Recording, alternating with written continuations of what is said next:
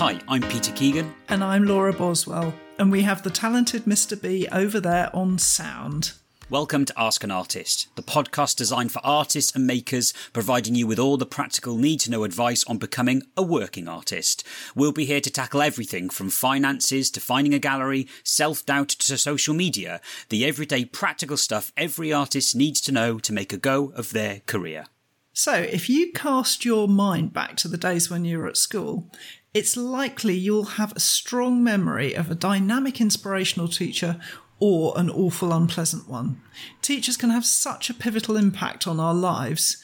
At best, they can start you on a new path of discovery, and at worst, they can ensure that you'll never walk a certain path again.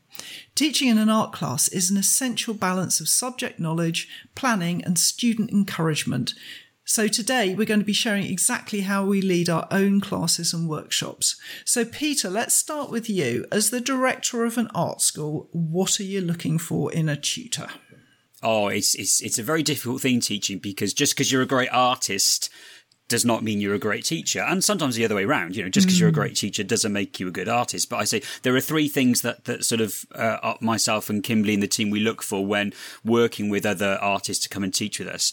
Uh, so number one, they've got to, they've got to be good and you know they've got to be a good artist. They've got to know their their craft their technique the way mm. they work. And you know they, i want their work to be good. I want myself and people to look at their work and go i want to do that. You know look how yeah, beautiful sure. and wonderful that is. So you know they've got to be they've got to be good.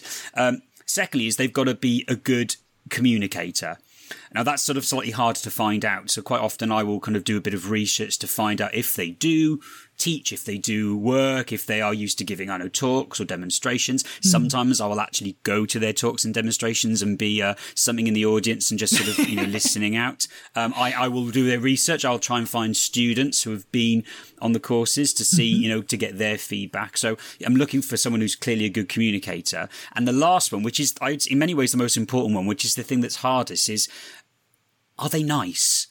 Are they yeah, someone you want to be with? You know, yes. are they are they an encourager? Are they an inspirer? Are they going to really lift you up and make you want to continue working and, and to, to come back and, and learn for more? And that's that's the hardest thing to kind of get. But I think if you get that triple threat of being a great artist, a great communicator, and just a wonderful person that you want to learn with, then you've got all the ingredients to be a really superb teacher. Well, I think we should we should uh, hold our hands up to begin with and say that neither of us are qualified teachers in that we we're not sort of qualified to teach children or um, indeed teach qualifications for adult learners.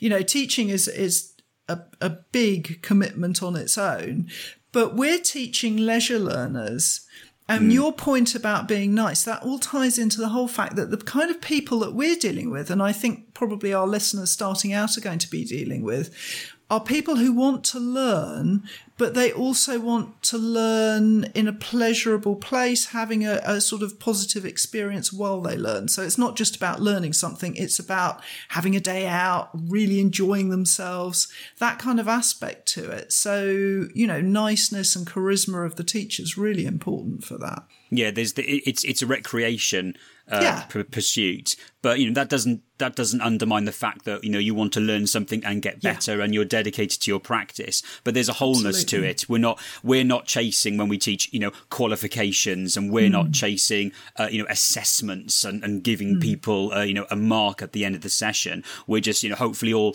enjoying and sharing this common love of, of art and we're all trying to dedicate this time to just get a little bit better and you know trying to find the artist to show the student the best way to do that i think is the key well, I think when I, yeah, I mean, I, certainly my goal is always to, for people to be able to continue their journey on from my classes, but to leave feeling that they've, they've had a really lovely day and they, they've had a lot of fun at the end, mm. at the end of it. So and also, like, it's, it's, it's, and it's those, it's those teachers that you will remember. I mean, I remember, mm. you know, if go back into school days, those teachers that I have really warm, fond memories, they, they really elevated me. They made me want to get better because they were so supportive and encouraging. And in many ways, you feel like you're made a friend as well as a teacher. Mm. And of course, then like I remember some diabolical teachers who I was terrified yes. of, you know, and, and really turned me off a whole, you know, subject and area of learning just partly to do with their manner and the way that they communicated it. I don't know if you did you have any oh, horror nightmare yeah. well, I mean, teachers. yeah, I, I had a French teacher who was, she was so terrifying and so, um, yeah, she, she was, she made me feel that I couldn't possibly speak French. And so now I really struggle with speaking other languages. So if we're anywhere, you know, if I'm with Mr. B and we're out, I, I might be able to tell him what to say in French, but I won't say it. I'll tell him because I feel I can't speak because she, she was, oh, she was very stylish Parisian lady and she just hated us all. I think um, all these sort of big clumpy English girls, I think she thought were, were a complete waste of time. And so that all my life, I have felt really, really awkward about oh. expressing myself in a foreign language at all. So it's amazing yeah. how that you carry that for the rest of your life. Yeah, it, absolutely. It, it, just shows how essential because you're, you're as a student you're so vulnerable. Yes. You're you're you're you're literally willing. Yes. You know, you're admitting I don't know what I'm doing. I find this mm. thing difficult. I need help, and mm. that's that's a really vulnerable, difficult position to put yourself in, and therefore you need to treat people who are in that position very kindly and compassionately to help them on their way, not humiliate them and make them feel awful. Otherwise, they will yeah. remember it. You'll be scarred for life. Well, I think also, sadly, too, I come across students who've experienced this in, in their leisure learning. And I think the thing to remember is that people may not be able to do your technique or know nothing about making art when they come to the class. But that doesn't mean they're not experts and perfectly skilled in other areas of their life. Mm. So I think, you know, it's, it's really important that any teacher is respectful towards the people are learning. Nobody, there is no excuse ever to make a, a student feel inadequate or stupid for not knowing something. Mm. So, so, before yeah, we go into our, we're, we're, going to share some of our, you know, our tips of things that we do in the classroom yes, and things we know yes, other yes, other artists do, you know, and work very very effectively. Before we do, let's let's just break down the types of experiences that find you and me in a in a teaching capacity because there's lots of different ways that you and I, you know, mm. teach and communicate uh, to people. So first of all, there is, you know, what I would call the course or the workshop where you sort of have a, a group of ten or twelve yeah, individuals like I would teach for, with you at the courtyard. Yeah. Absolutely, yeah. So you you know you teach two day courses and mm. up to five day courses where people come back, you know, over those series of five days, and you take them on this journey from sometimes yeah. from never held a cutting tool to at the end of the day they go home with a completely finished print that they mm. never thought was possible. So you know there's there's that sort of process mm. of learning which tends to be very in depth to the kind of more um, the smaller things which are like talks and demonstrations, which are kind of very short, small, one to two hour to yeah, a large so group. More a, a, sort of insight into what we do. I think you do demo portraits, don't you, at fairs and things sometimes? yeah, you're, that's right. Yeah, and it's, it's a wonderful way of you know uh, capturing people, isn't it? You know, mm. you're kind of it's it the, by nature of you standing and, and painting in front of an audience. There's a natural there's a natural spectacle and, and, theatrical performance element to it, and people are curious, and that's a you know that's a wonderful way to scoop up people who want to then learn a little bit longer by saying, well, I'm offering this course and so on. But of course, it's all about imparting knowledge in a very more casual, relaxed way for those that wish to learn, and those that don't, well, they'll walk off and not listen to you anymore. Yeah, exactly. So people are dipping in and out all the time, but it is still teaching. It's still still, you know, a, a form of teaching communication. Um, and it's very important, I think. And I've done it also in a slightly more formal setting where maybe I've been in a museum or a gallery where people are interested in the technique and are going to be looking at what I'm doing sort of more intensively. So, so it sort of has degrees of teachy, teacheriness. What's yeah. appropriate in a big open fair where people are coming and going is, is not necessarily right for showing people in a museum where they're really expecting a taste of maybe some of the history behind it and things like yeah. that. Yeah. So you do have and to pitch your teaching. So, yeah. And then that, so that all, all those examples tend to involve, you know, a number of participants, a number of students, and then the other course, the other side is working one to one with a group, which I know both of us have done, and it's certainly something I'm doing a lot at the moment whilst we're in quarantine and lockdown. That I'm doing a lot of one to one teaching, but via Zoom, so remote digital teaching to students all over the world, and of course that's that's a lot more specific. It's bespoke and custom made to the needs of the student and where we're going to develop and work them, as opposed to being a little bit more general uh, to the overall yes, class you really have to then um, assess what's needed and, and, tailor it to that particular student and their style of working, things like that. So mm. you have to be sensitive. It's not one size fits all. It's very much a kind of bespoke thing, a one to one class. Yeah and um, I don't I don't do them at the moment because they got to be such a monster. I had so many of them, I, I kind of gave it up for a bit. But I did really like that business of of applying my skills to that person's particular needs. It was always very interesting, um, and they could be quite different. And that's sort of mm. something that teachers need to be aware of: is that why people come to learn do leisure learning mm. is very different. You know, they they all have very different reasons for doing that. So I'm quite interested to know that do you, when it comes to your you know courses and presentations and, and talks and so on, do you plan them? Is everyone you know meticulously planned? Oh, that's that's very interesting. The answer is kind of yes and no. It is meticulously planned from the practical materials side and the teaching aids end of things. So what I teach, being printmaking, is very process led. It's it's quite complex. There are a lot of things, little steps that have to be done in the right order. So mm. I like the students not to have to worry about that. I like it to be like when they need sellotape, sellotape's there at their elbow. When they need this, it's all done for them. So that point of view of planning I'm really, really careful about to prepare and lay things out correctly and in the right order and stuff so that the, the lesson really flows mm. and the students can focus on their work, not on finding things and stuff like that. But in terms of how I deliver the course, um, I'm much more freeform. I have a sort of rough way that I do it each time, but I will assess the class when I first meet them and make the conversation and work out the best way of pitching the class for them? Are they all friends on a jolly day out? having some fun or are they serious people who want to extend their skills that kind of thing so that might affect slightly how i do things in terms of what I focus on or what we explore. So yeah, it's a bit of a movable feast. So how about you, Peter? How do you? It, I would say very similar. I have, you know, I it's it's essential that the setup is is right, that the tools and the materials are there.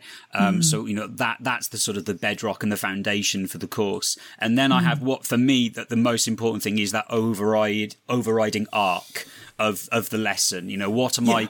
How am I going to start?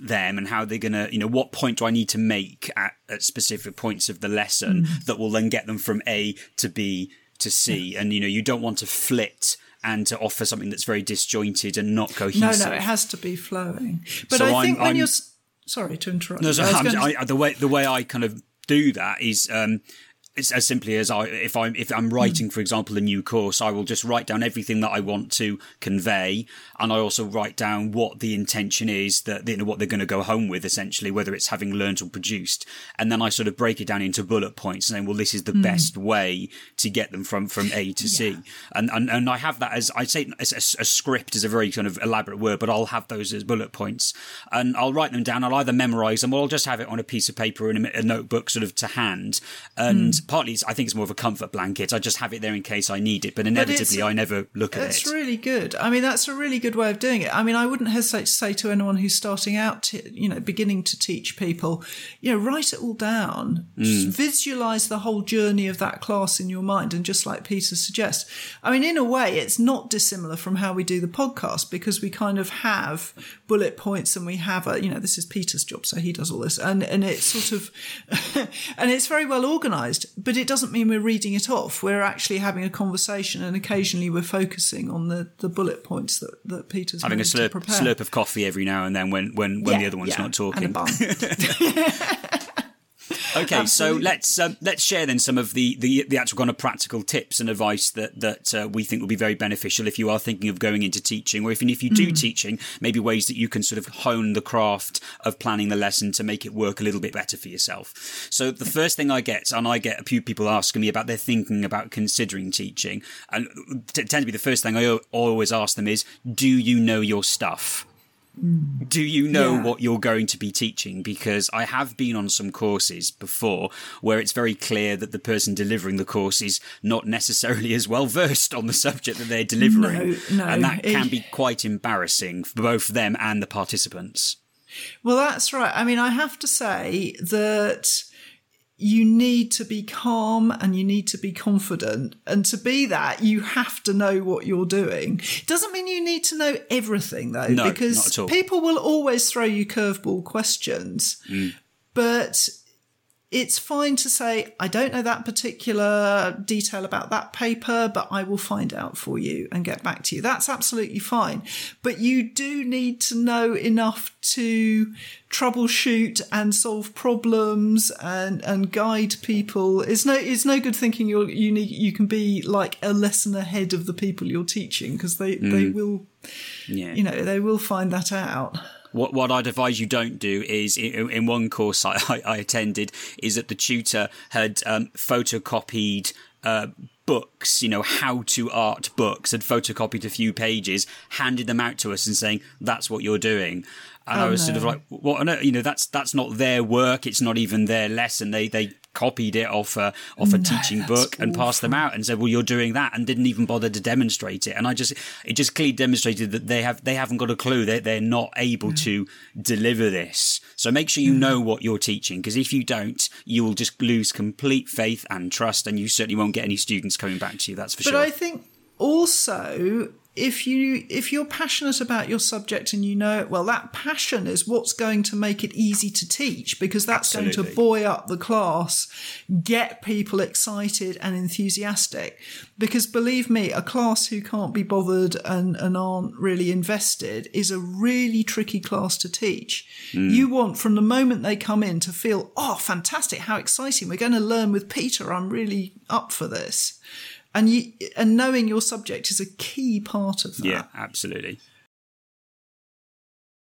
So the next thing is very essential is to manage expectations. So it's Yes. it's important to be clear from the outset what you're teaching and offering as part of a, a class or a talk. You know, you need to outline in advance the Yes. areas of learning, the areas of development, uh, what the person might produce at the end of it. You know, their skill level. Is it for a beginner or is it for someone who's very advanced? You know, all this needs to be done, you know, before you've even delivered the class. And by setting out those expectations, they will know what to expect and come out of it. And they will feel safe, you know, in the knowledge that this is going to be delivered as opposed to what on earth's going to happen. I think you're absolutely right, and I and my experience as a teacher is that people are absolutely fine about things, you know, expenses, rules, regulations, break times, whatever, as long as they know clearly in advance. So make it clear in in writing when you're advertising the class. I always give everybody a handout at the beginning of the class that has all this down on paper and tell them. It doesn't mean it'll all go in but hmm. when they query it, you can politely say to them, "Oh, right, this is what we discussed at the beginning. Here's the piece of paper. This is what's happening." Hmm. But there's the sort of that that's the sort of practicalities that need to be managed, but also people will come into classes thinking that two days later they'll be at your level at the teacher's level. I mean i know i know that sounds crazy but i have had people who honestly think that in two days they'll be turning out a really high quality japanese woodblock print. So you have to explain that it's a learning process and they're taking steps on the ladder. Yes. it's not a it's not a, a kind of crammer that's going to turn out a perfect result because it, it can't be done in the way that we're teaching. Yeah. And, I, and, and just to reinforce the reason why it is important to set this out uh, in advance, what you're going to be doing is because the flip side is that if you just say, well, I'm going to be teaching generic stuff, you'll get, say, 10 or 12 individuals all wanting something completely different and wanting to go in their own different directions. And that is almost impossible for you to teach professionally, sensibly, and coherently if you need to be in 10 or 12 different directions for different needs. So you have to be the sort of the pacemaker uh, for your for your course and say this is what we're going to do. If you follow me at these stages stick with me and I'll take you through this learning journey. And then there will be a successful outcome as opposed to lots of failures and very disappointed individuals. Yeah, I think you do have to be very clear and you do have to be quite firm. I get sometimes when I'm teaching printmaking, you get people who want to skip two or three stages ahead which mm. of course then ruins their print because it won't line up or, or whatever. So you do have to keep an eye on the class and, and make sure that people understand that it's a step by step process.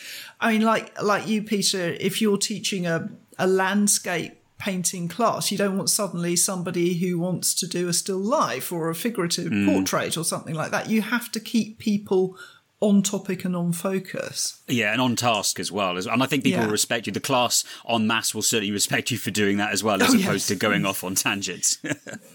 yeah. So let's talk about the way that we run and structure a specific lesson itself because there's mm. there's lots of facts and research out there and, it, it's it's a famous thing that I think most people know that it really people can only take in approximately 20 minutes or so of people talking before they I'm start surprised it's as much off. as that to be honest Yeah. But it's just talking so. and waffling on for, for ages. And I've, I've seen this. I've been in, in, in an audience in a course where the, the very well intended tutor is after an hour and a half heading into the second hour, I've just I've done nothing. I've sat and all I've had is this lecture talk at me in what is a actual hands-on workshop. And of course, I've mm. forgotten everything that the person has said for the first hour and a bit. All I'm retaining is that small uh, little nuggets of information. So it's essential just to be aware of that. Of, of, us as humans, we can take in little bits and we learn better mm. by having a bit of information and then putting it into practice. And then yeah. let's have the next bit of information and then put that into practice and so on.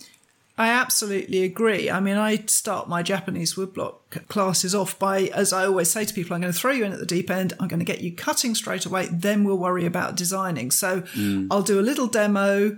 They'll do a little bit of cutting. Then we'll go back to the sort of wordy part of what's good for a design and that kind of thing. So mm. I try and break it up with uh, a mixture of demos, one to one, general class facts, and stuff like that.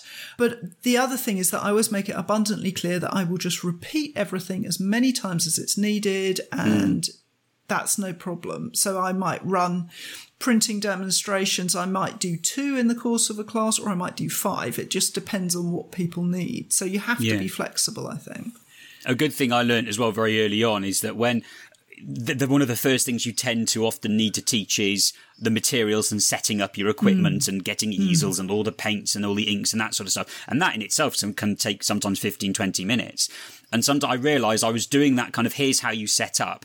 And then I would go into, right, here's my first demonstration. And of course, when I said, okay, off you go, I'd been talking for about an hour, 40 minutes. And of course, when I told the students, right, off you go, they have to go right. I have to set up now, so they have to remember how I started, yes. which is to set up. And then once they got all the equipment set up, they completely forgot how they started because they got yeah. so confused. So what I did very simply was I would do a right. Here's how we set up off you go and got them everyone set up so they had their aprons on and their brushes ready. Then i brought them back and said right now i'll show you what to do. Mm. i show them what to do and then when i say off you go they can start it immediately without having to worry about setting all their materials up. So it's just little things like that by breaking it's the it logic, up isn't it? Yeah, yeah, it flows so much better. Yeah.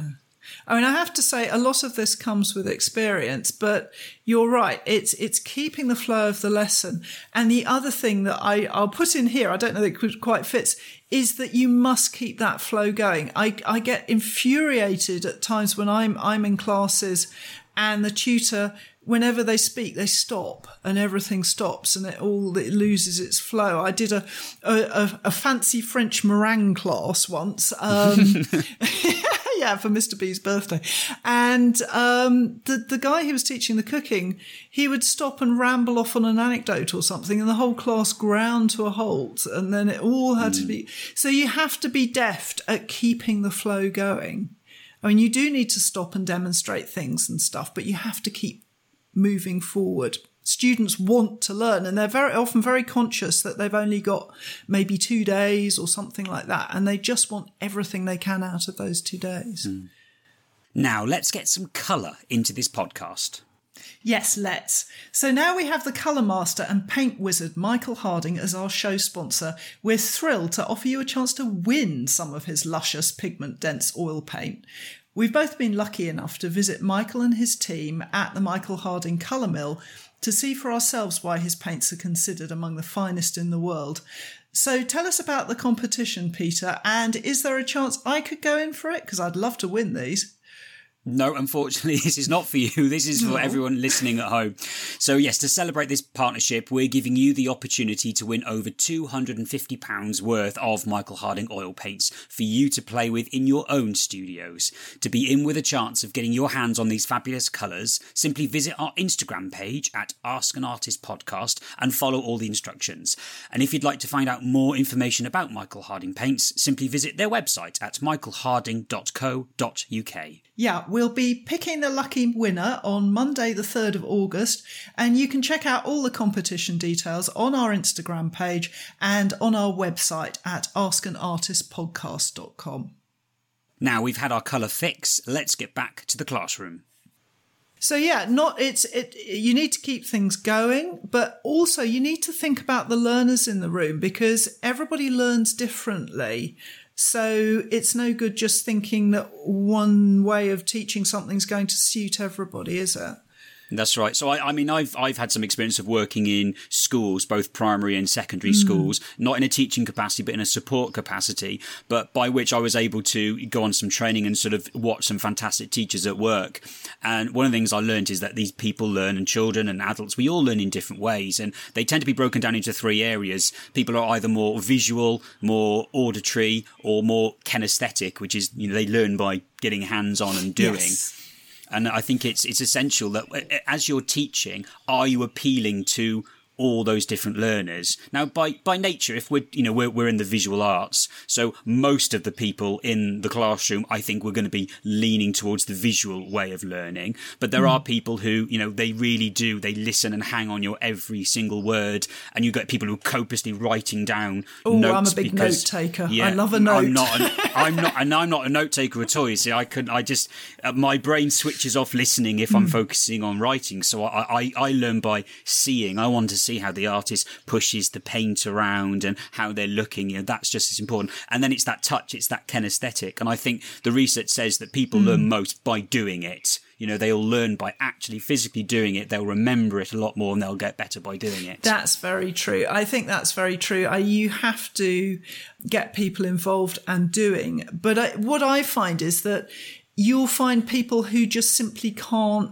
grasp it when it's taught one way. And, Yeah. and uh, you can, it's like if you get someone who doesn't learn very well by, by ex- verbal explanations, you can, you can word it in many different ways. But sometimes, and I quite often do this, it's a question of taking their hand and guiding it yeah. or wrapping it round the tool or whatever so they can feel what to do. So I would say that being a, if you're a good tutor, you'll never make the, the student feel awkward about it. You'll just say, "Oh, let's look at it a different way," or whatever. It's never the student's fault. You know, everybody mm. learns differently. It's your job as the the tutor to supply that information in in as many different ways as is needed. You know, it's mm. it's just it is it's something people should never be embarrassed about. No. And I and I think this leads quite nicely to the thing of of written notes and, and, and handed out notes because I know that both you and I we provide sort of written instructions and the the notes that I provide they're not massively in depth if anything they are kind of like bullet points as summarizing the main important things I'm covering. Because what I notice is some people love to fly solo and they they just remember it and just uh, discover it and learn organically. Some people like to follow a recipe and follow it point by point by point. They cling on to the notes almost like a safety blanket and which Yeah. I completely understand because they can see where they are and they know which is the next step and next step. So, you know, I think writing notes can be a good thing, but don't feel like you need to write a book or anthology all on what to do in an art situation. It's just purely just some prompts so people don't feel lost. Hmm. Well, I also think that there's no harm in asking the student if someone's struggling to understand a point. Just say to them, you know, what did, how can I help you understand this? Is there, you know, will it help if we try it?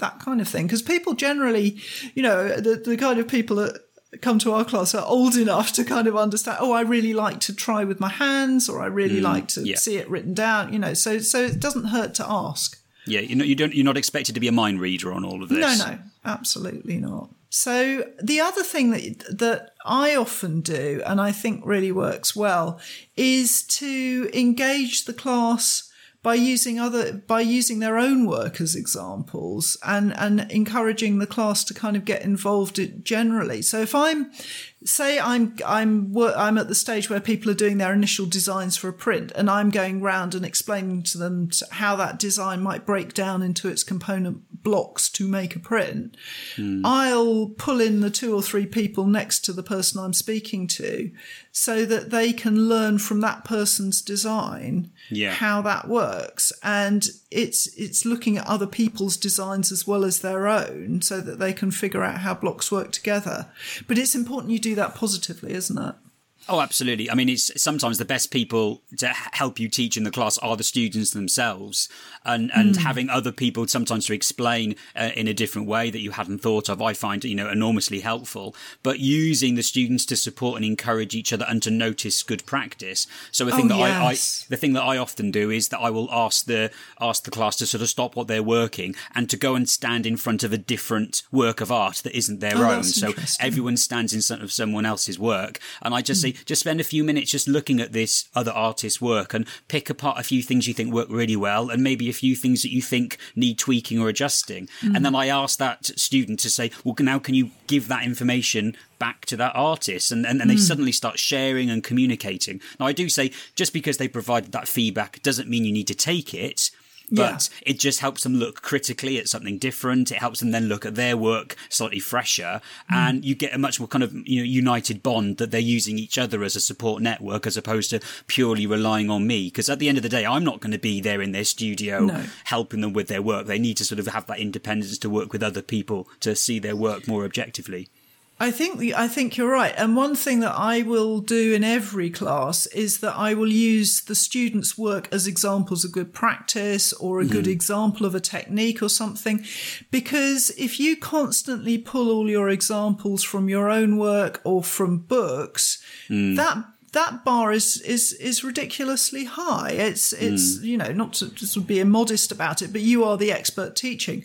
Whereas actually, students in a class can do things really brilliant examples mm. of ways Absolutely. of cutting or ways of painting or something. And it makes it relevant to everybody in the class. It keeps it manageable. Oh, if Sue next to me can do it, then I can do it. You know, it's mm. it's a it's a nice way of managing expectations again. Now, a good thing that I always try to bear in mind when I'm teaching is to balance the, the difference between group mm. teaching and then one to one teaching. Mm. Because there are times where, of course, you need to impart the information to everybody. So a good example is someone might ask me aside, Oh, can you talk about this, that, and the other? And I'll politely say, I will answer your question, but I'm going to answer it to everybody because yes. I'm going to get asked this question three or four times and I don't want to have the same conversation mm. three or four times. So think about where you teach collectively and then when it's mm. appropriate to then, you know, offer one to one advice and guidance. So for example, I never would give, you know, individual critique to an artist student's work openly to all the group listening. No, I will kind of do that more quietly on a one to one basis as opposed to with everyone hearing. So just thinking about how you balance, you know, giving your feedback and also structuring the class between group and that individual one to one is really important. And I think also the other thing about it is you kind of have to be aware again of keeping that class flowing. So if you're managing, if you're doing one to ones, that's great. But occasionally you'll get a student who loves the one to one and would like the whole of the class to be one to one. And sometimes you have to instill boundaries. So if I have a student that's that's kind of wanting all my time and is constantly normally I just go to people as they need help. But mm. if that starts to happen and I feel like someone is like taking all the time, then I'll instill a kind of, I'll be with you in a minute, but I'm going to work my way around everybody in this order. Yeah. Or something like that. You, you sort of start, or I've, I'm going to have to leave you now because I have to t- talk to other people. Be aware yeah. of the fact that, you know, people don't even realize they're doing it some of the time, but they kind mm. of love having your attention and will want it all the time. So you have to be aware that that can happen with one to one work.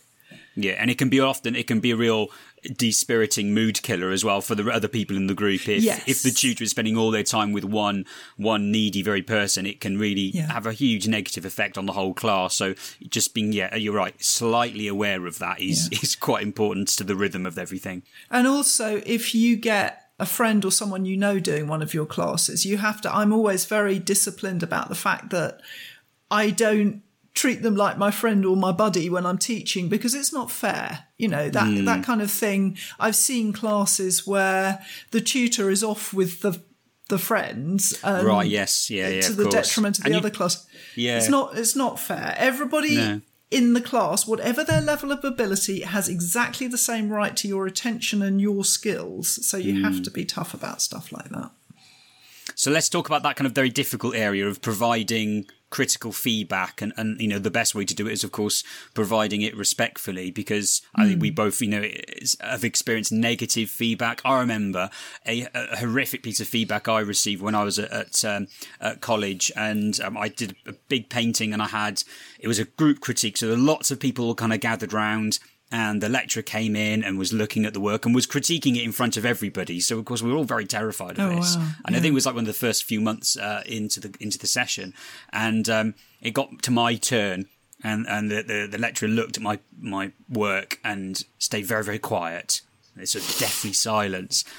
And then he kind of turned around. He said, "Well, let's be honest. It's effing shit, isn't it?" And I just thought, Oh my God. whoa, an absolute slap That's around the face. of- unforgivable. where did that come from? And That you know, he went on to explain other things, which I of course have forgotten because all I've remembered is No, that that's- one walloping line. And of course, afterwards, all my friends gathered around and said, "Are you okay?" And I was like, "Well, yeah, I'm okay. I'm just a bit."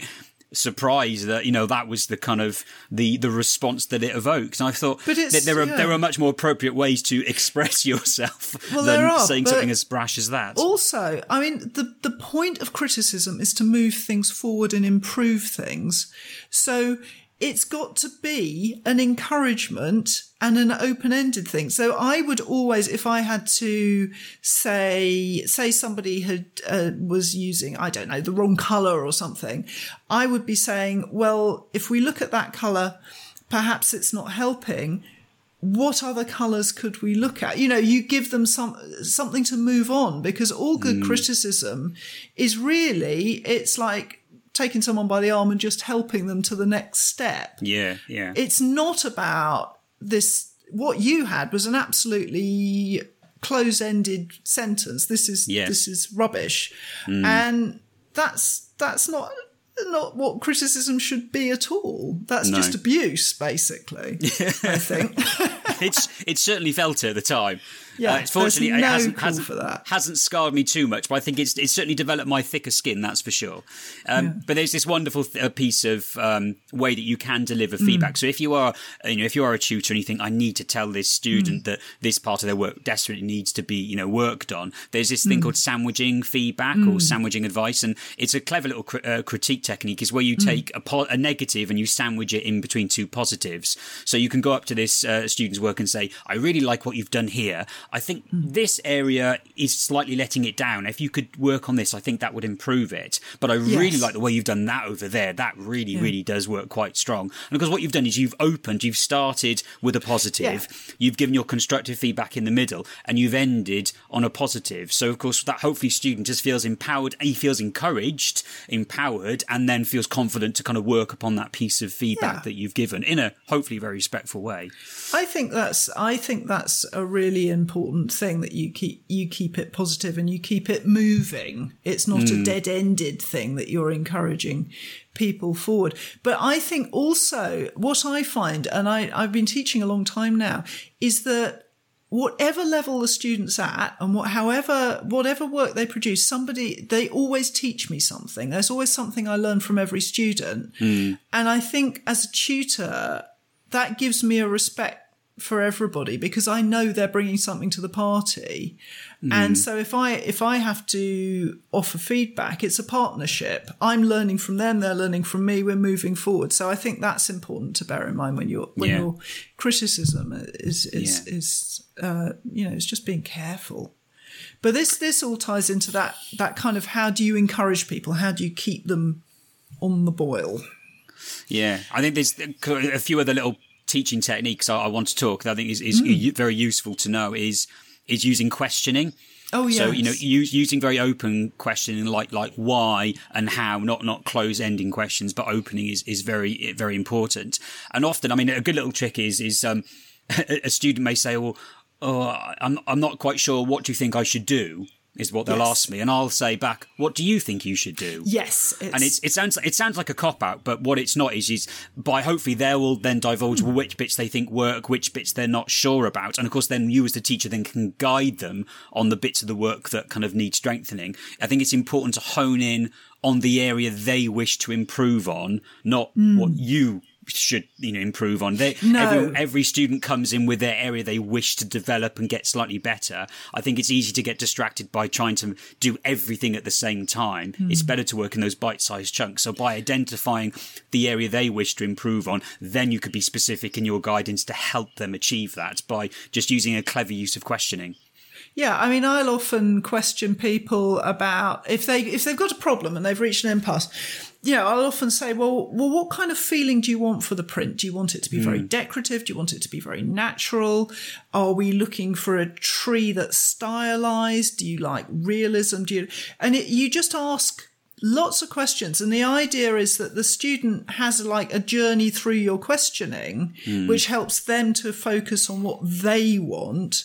Because if you're just saying oh today we're doing stylized trees you will cut xyz they'll leave learning how to do that tree but they won't leave learning how to understand what their ideas are and where they want to take them. So hmm. it's you're absolutely right. Questions are absolutely key to teaching and then the and last thing is listening to you the answer. That's the other thing. Do listen. Listen to your students. That's really, really important. And then lastly, as you, as you rightly said, is is to be encouraging, Hmm. be that lovely person, be that supportive, encouraging uh, tutor that people want to learn with, and, and to come back to learn, you know, do some more work with. It's um, you know, it's focusing on the positives and the strengths of the student and the work they've created. Not in my case was focusing kind of uh, very much on the negatives and, and the areas of weakness.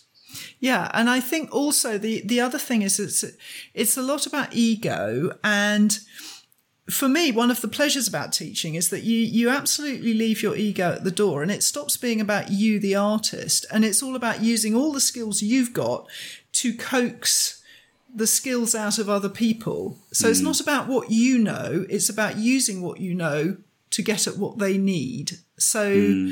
I I really love that. I like that kind of letting go and and I become like a vessel for producing Yeah. creativity in others and I find that really refreshing and it's one of the things that I love about teaching. I don't know if you feel the same way about that.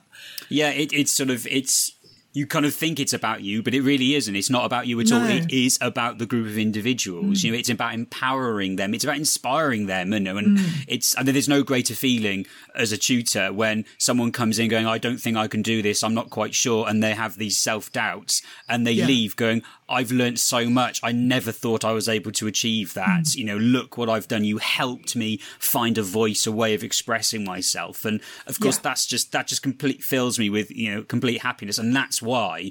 You know i teach it's not about showing off and saying look what i can do and you can't. It's about helping No. them to say something that they truly want to say. And you know if you can find that in yourself as a mm. tutor then you, you you'll truly be a, one of those inspiring teachers that people will want to be with and you yourself will love to deliver it as well So, yes, if you go back and listen to our episode with Will Francis, who we interviewed a little while ago, he was, I mean, really brief time span with me, a couple of lessons, but he went on and he's now an amazing woodblock artist. And to just have that little piece in the journey and to have sort of set him on that journey is such a privilege and something that I'm really thrilled about. And that's kind of what teaching is, I think.